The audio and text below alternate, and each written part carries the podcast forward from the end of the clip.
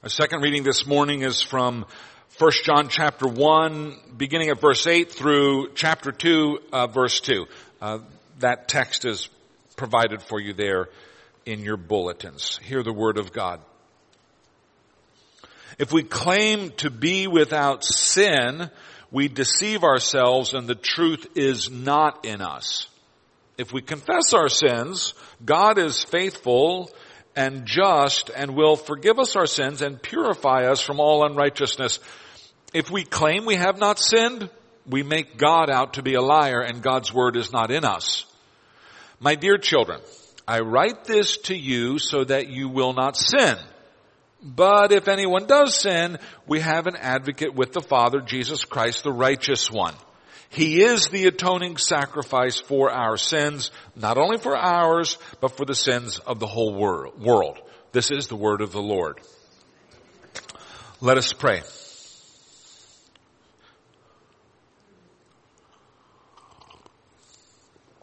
Lord, may the words of my mouth and the meditation of all of our hearts be acceptable in your sight, for you are our rock and our redeemer. This we pray in Jesus name.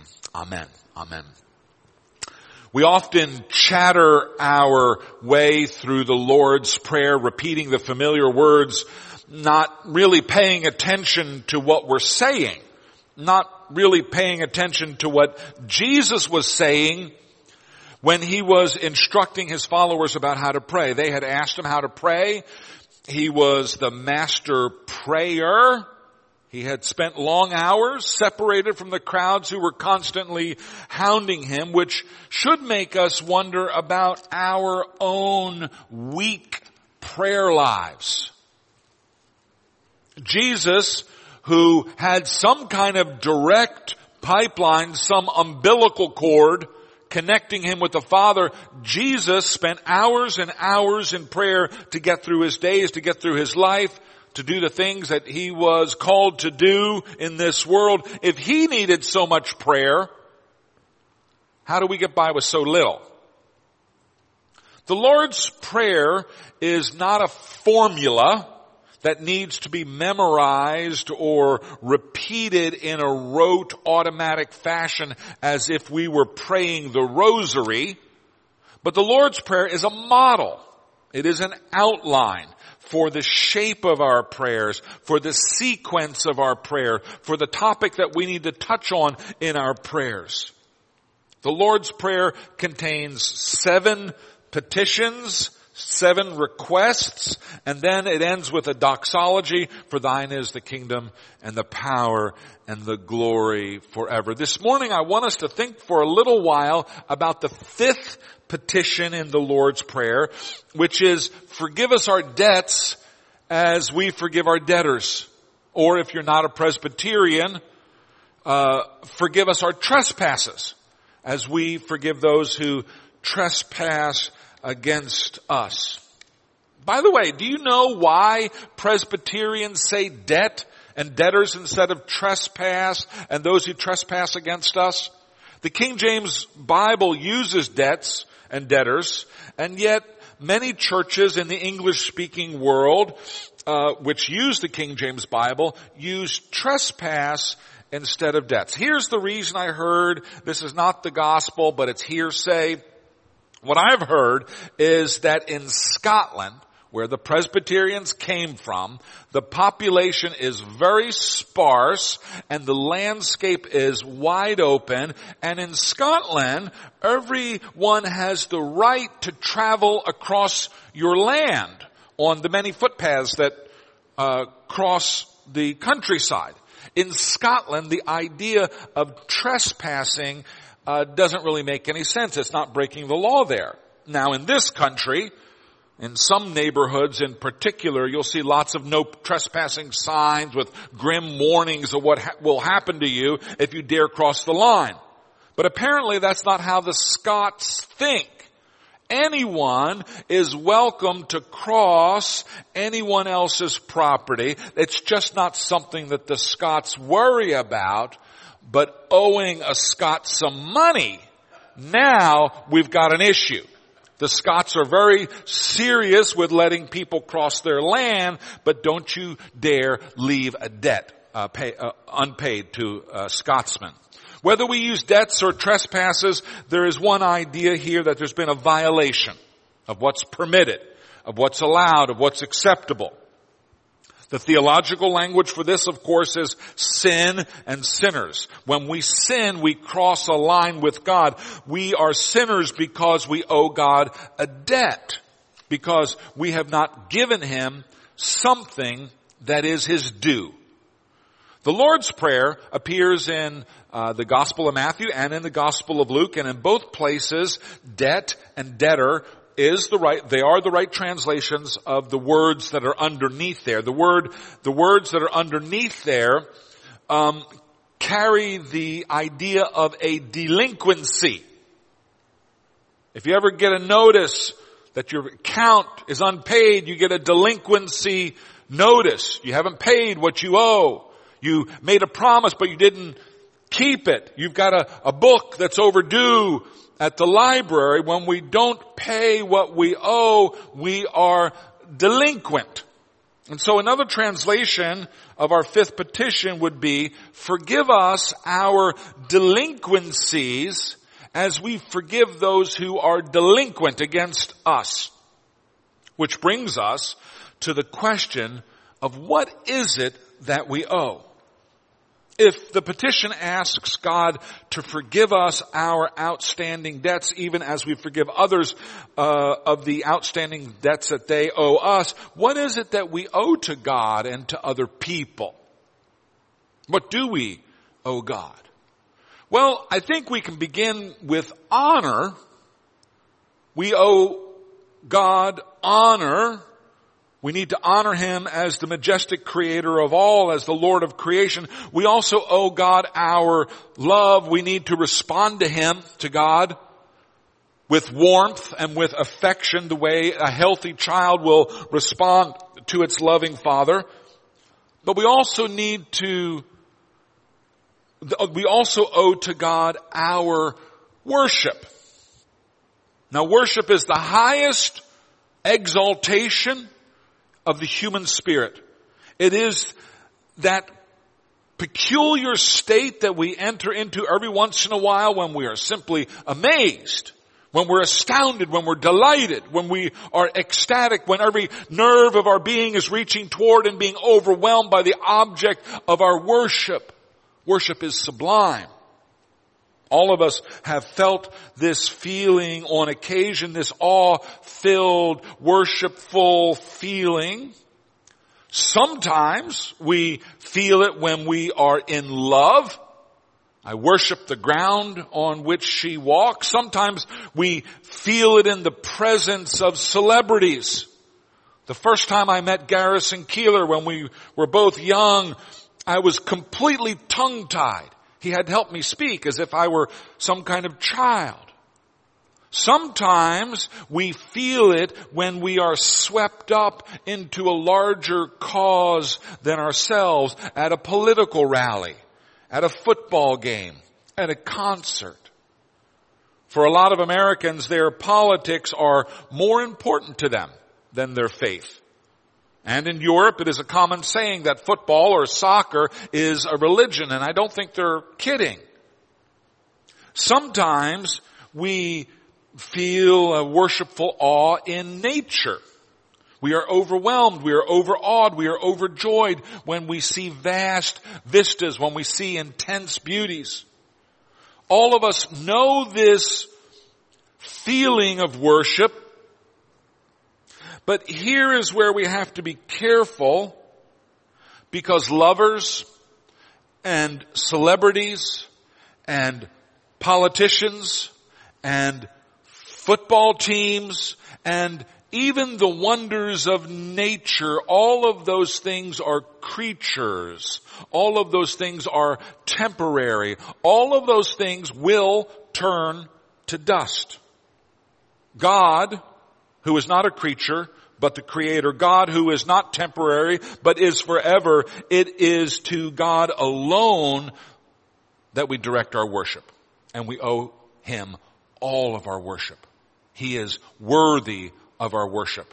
Some of us, I'm afraid, are mightily in arrears in the payment of our worship dues. There is a reason that the Word of God commands that we set aside one day out of seven for God alone. There is a reason that the Word of God commands that we not neglect the meeting with the saints. Because we owe God our worship. And Ben Franklin, beloved Ben Franklin, that old deist, even he was right. We were made to worship God. And we human beings, if we don't worship God, all kinds of other bad things will get misaligned in our lives. The very structure of our minds and our hearts requires us to worship, and if we are not worshiping God on a regular basis, we will worship something else. A political leader, a celebrity, ourselves, all of which is very wicked and very destructive of human personality. People who are in worship each Sunday are happier and healthier. It is a scientific fact that people who regularly go to church live longer and they report being happier. I don't know why the CDC doesn't issue instructions that everybody go to church on Sunday. It would lengthen the, uh, the span of our lives. There's no question about that. The people who are in worship each Sunday are healthier, but they also give God what He deserves, what He, what we owe Him. Forgive us our debts as we forgive our debtors. It is a prayer that God will forgive us of our delinquencies, of the things that we owe Him, of the things that we have failed to pay. The sweetest of those things that we owe God is our worship and our honor and our love, but we also owe Him our obedience. Because of the fall, our very nature is inclined to selfishness and to evil. We naturally do the wrong thing. You don't have to study how to do the wrong thing. You are just born knowing how to do it. But God's law is given to us as a corrective, as a guide to good behavior. You don't have to teach people how to lie, kill, and steal. They'll do that out of their animal nature. But God's given law is a guide for us because we can't trust our own nature. Because I will naturally seek my own good at the expense of others. Because I will naturally lie and abuse other people if it's to my advantage because I will naturally do all manner of evil if I think I won't be caught. God's law becomes a set of instructions that gives us a chance to live the way God originally intended us to live. And that way is not only honoring to God, it's also healthier for us and for human society. Honesty really is the best policy. You and I, however, regularly follow our flesh. You and I regularly follow our fallen human nature. And so this prayer is a prayer that God will forgive us of those sins, will cancel those debts. But here's the important thing to notice, and here's really the purpose of this sermon. In Jesus' prayer, God forgiving our sins is connected to our forgiving the sins of other people. Did you notice that? Everyone wants their sins forgiven. But are we willing to forgive the sins of others in order to receive forgiveness of our own sins? It's easy to want God to forgive us, but it's hard to forgive other people. It's easy to say, don't judge me, but it's hard to not pass judgment on other people. In his model prayer, Jesus links God's forgiveness to, of our debts. He links God's canceling of our outstanding bills. He links God's renewing of our overdue book. Jesus links all of that with us doing the same thing for other people. Now, let me give you a hint about what a good bargain this is. What we owe God is one bajillion times more than what we owe each other. So any unpaid debt that another person owes you is one bajillion times less than the unpaid debt you have on God's balance sheet. God forgives us our debts as we forgive our debtors. And it turns out that's a very good deal. So let's talk about what it is that we owe one another. Again, we read from 1 Corinthians chapter 13. We've been reading this every week as we're going through this sermon series uh, through the book of 1 John. Love is patient. Love is kind. Love does not envy. Love does not boast. Love is not proud. Love does not dishonor other people. Love is not self-seeking. Love is not easily angered. Love keeps no record of wrongs. That's not a complete list of what we owe to one another, but it's a pretty good start. As Christians, we owe one another a debt of love. Every Christian has the right to expect from every other Christian this love that Paul describes. We owe it to each other to be patient. We owe it to each other to be kind. We owe it to each other to not envy what that other person has. We owe it to each other to not boast about ourselves. We owe it to each other to not be proud. We owe it to each other to not dishonor that person. We owe it to each other to not just be looking out for ourselves.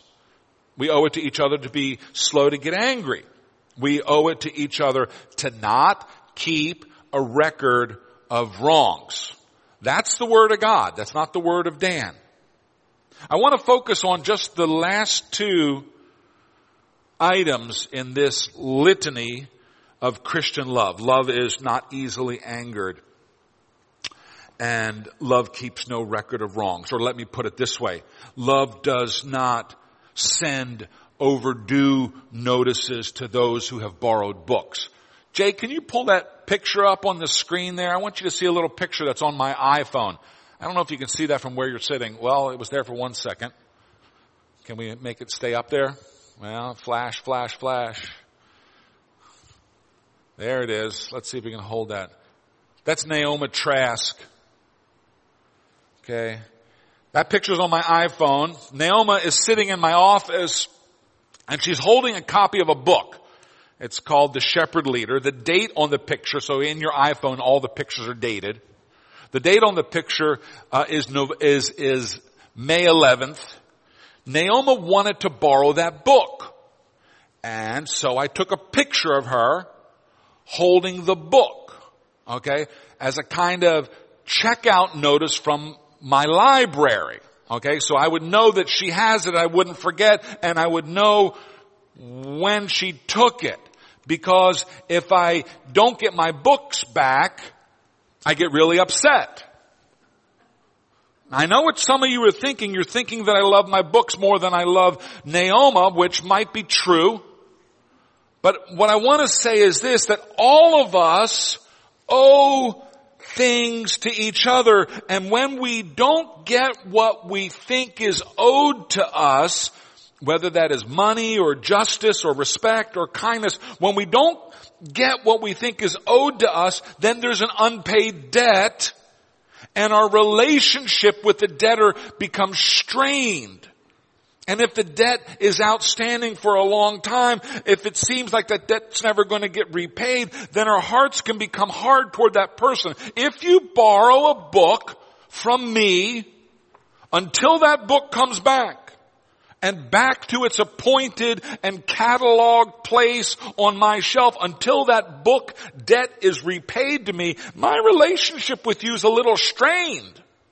As long as there's an outstanding IOU, things are out of balance. As long as there's an empty slot on my shelf, there's a rub in our relationship. Do you see why the Bible says love keeps no record of wrongs. Love keeps no record of the debts that other people have incurred against us. Do you see why Jesus says if you want to experience God wiping out the huge debts that you owe Him, you've got to wipe out the small debts that others owe to you? Some of us are living like sin accountants Some of us are living like debt librarians, like Santa Claus. We are keeping track of who is naughty and nice. We keep a track of every wrong that has ever been done to us. We keep uh, remembering every insult or slight or rebuke. We never overlook a debt that is owed to us and we keep demanding justice and justice and justice because we haven't gotten what is owed to us. Jesus says you have to forgive other people if you expect to be forgiven. Paul says Christian love does not keep a record of wrongs. What kills marriages, what kills friendships, what kills communities, and what can kill a nation is when we keep on keeping a record of what is owed to us. When we refuse to overlook the wrongs that we've been done when we never forget any injury or insult or injustice that we have suffered. It will kill us. This kind of sin accounting, oh, it can feel very righteous. Oh, we can think that we're defending truth and justice while really what we're doing is we're demanding retribution and revenge. That kind of unchristian attitude of vengeance kills marriages and friendships and communities and it threatens nations. But you know who it kills first? Kills us. One of the stupidest features of modern life has to be road rage. We get behind the wheel of a car and we become strange, ugly versions of ourselves. Someone cuts us off. Someone drives too slowly. Our lives are inconvenienced for a matter of, I don't know, seconds. And people have been killed over these kinds of stupid little things. In that moment, however, in that moment of road rage, the raging person feels completely justified. He can prove that he is right and that that other person is wrong and he feels like a mighty justice warrior. And people get killed because, I don't know, a few seconds were lost. Think about how stupid that is. I think God probably looks at all of our raging about our rights and what is owed to us and he shakes his head the way that we might shake our head at an infantile road rager. How crazy. Our sin accounting our balance sheet of retribution looks like a testimony to justice and truth, but what it does is, is it turns our hearts to stone. And instead of loving one another, we find ourselves hating one another, even though we feel righteous in that anger and in that hatred. I don't suppose that there are many people who have more reason to rightly feel that they have been abused or maligned, that have suffered injustice. I don't think there's anyone who could more rightly claim that than Martin Luther King.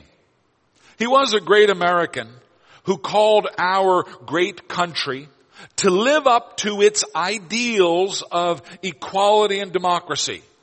And you know what? People kicked him in the teeth for doing that. If anyone had a right to be angry or hateful, it would be someone like him. But he said, I have decided to stick to love. Hate is too great a burden to bear. Hate kills us. And love is something we can decide to stick with. Forgive us our debts as we forgive our debtors is how Jesus taught us to pray. So let's talk about our debts. Here's what we read in John, uh, 1 uh, John chapter 1. If we claim to be without sin, we deceive ourselves and the truth is not in us. If we confess our sins, God is faithful and just and will forgive our sins and purify us from all unrighteousness. If we claim we have not sinned, we make God out to be a liar and God's word is not in us. Now, in a sense, Paul is a universalist. Paul believes that all people equally are sinners. And of course, he is simply repeating what has already been said earlier in the Bible that none are righteous, no not one. All people are in the exact same sin-filled boat. But the goofy thing is, we spend so much time and energy denying our sin, covering up our sin, attacking those who point out our sins. You can have Bible believing people who are in church every Sunday who give lip service to the idea that all have sinned and fall short of the glory of God. But if you point out the sin in their lives, they can turn on you in a way that makes road ragers look like a bunch of sweet faced choir ladies. I know because I've faced these people. It's one of the occupational hazards of being a pastor. John says, if we claim we have no sin, he says that because there are people who claim they have no sin. Well, maybe not in exactly those words. But the point is, we refuse to tell the truth about what is going on in our lives. About who we really are.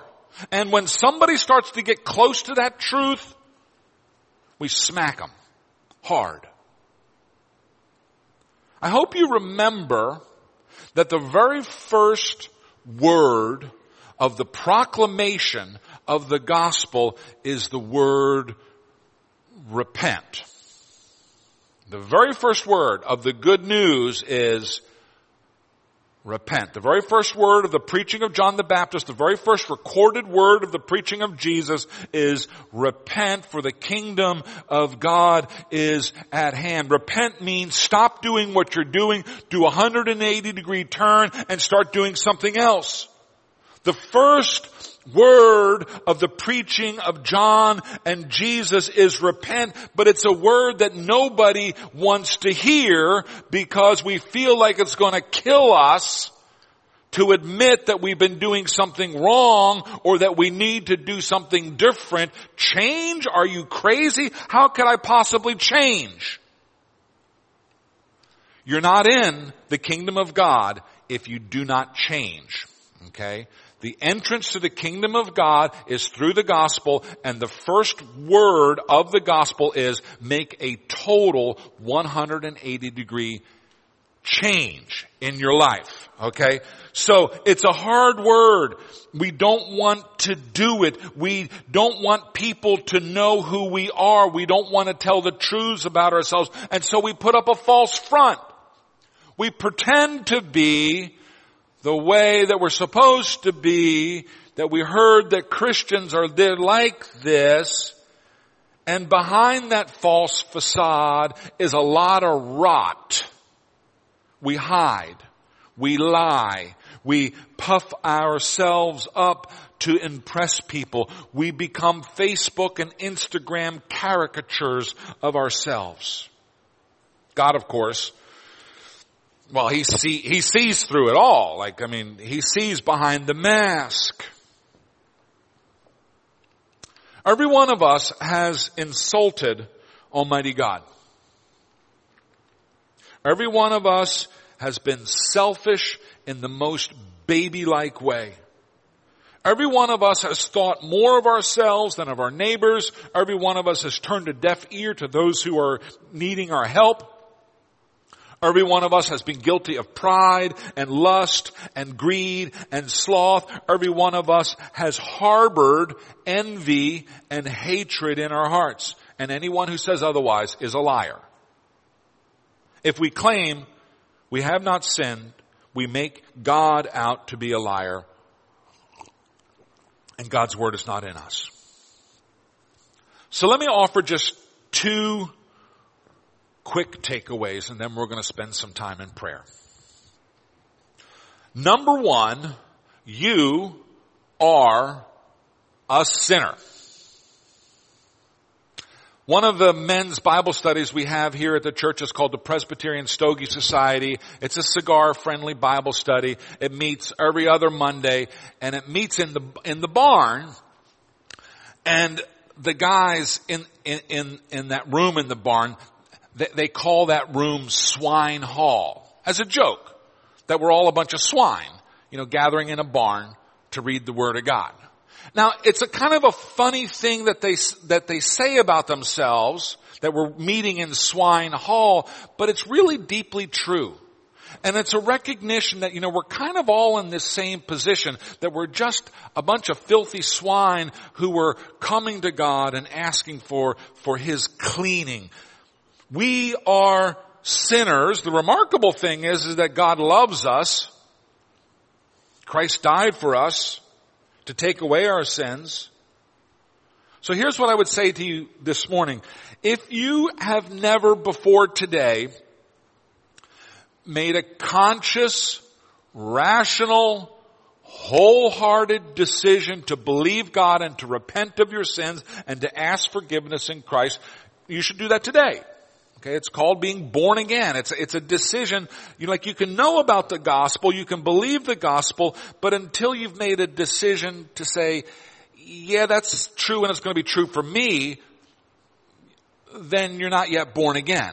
Alright? So let's not confuse knowledge with salvation. You need, you need the knowledge to get saved, but it's not enough. It requires an act of your will. I invite you to do that today if you've never done it before.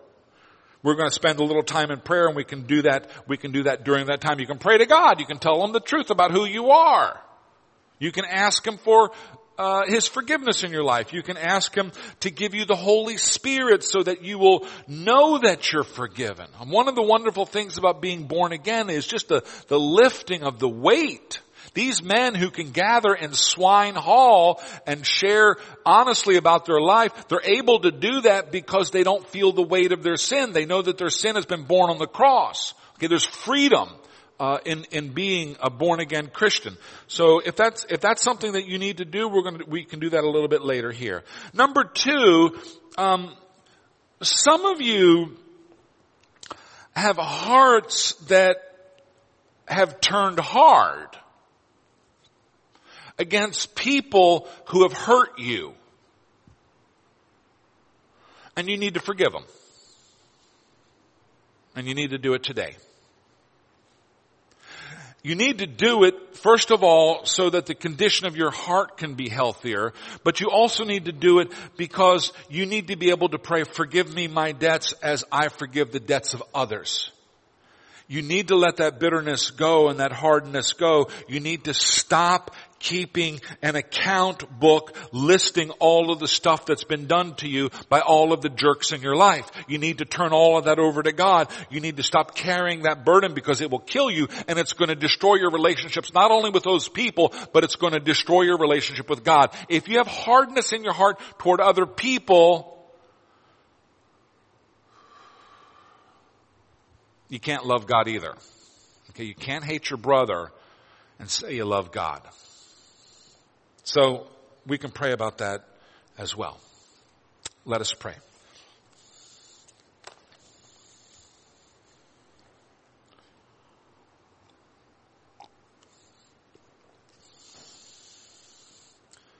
Almighty God, you are the maker of heaven and earth.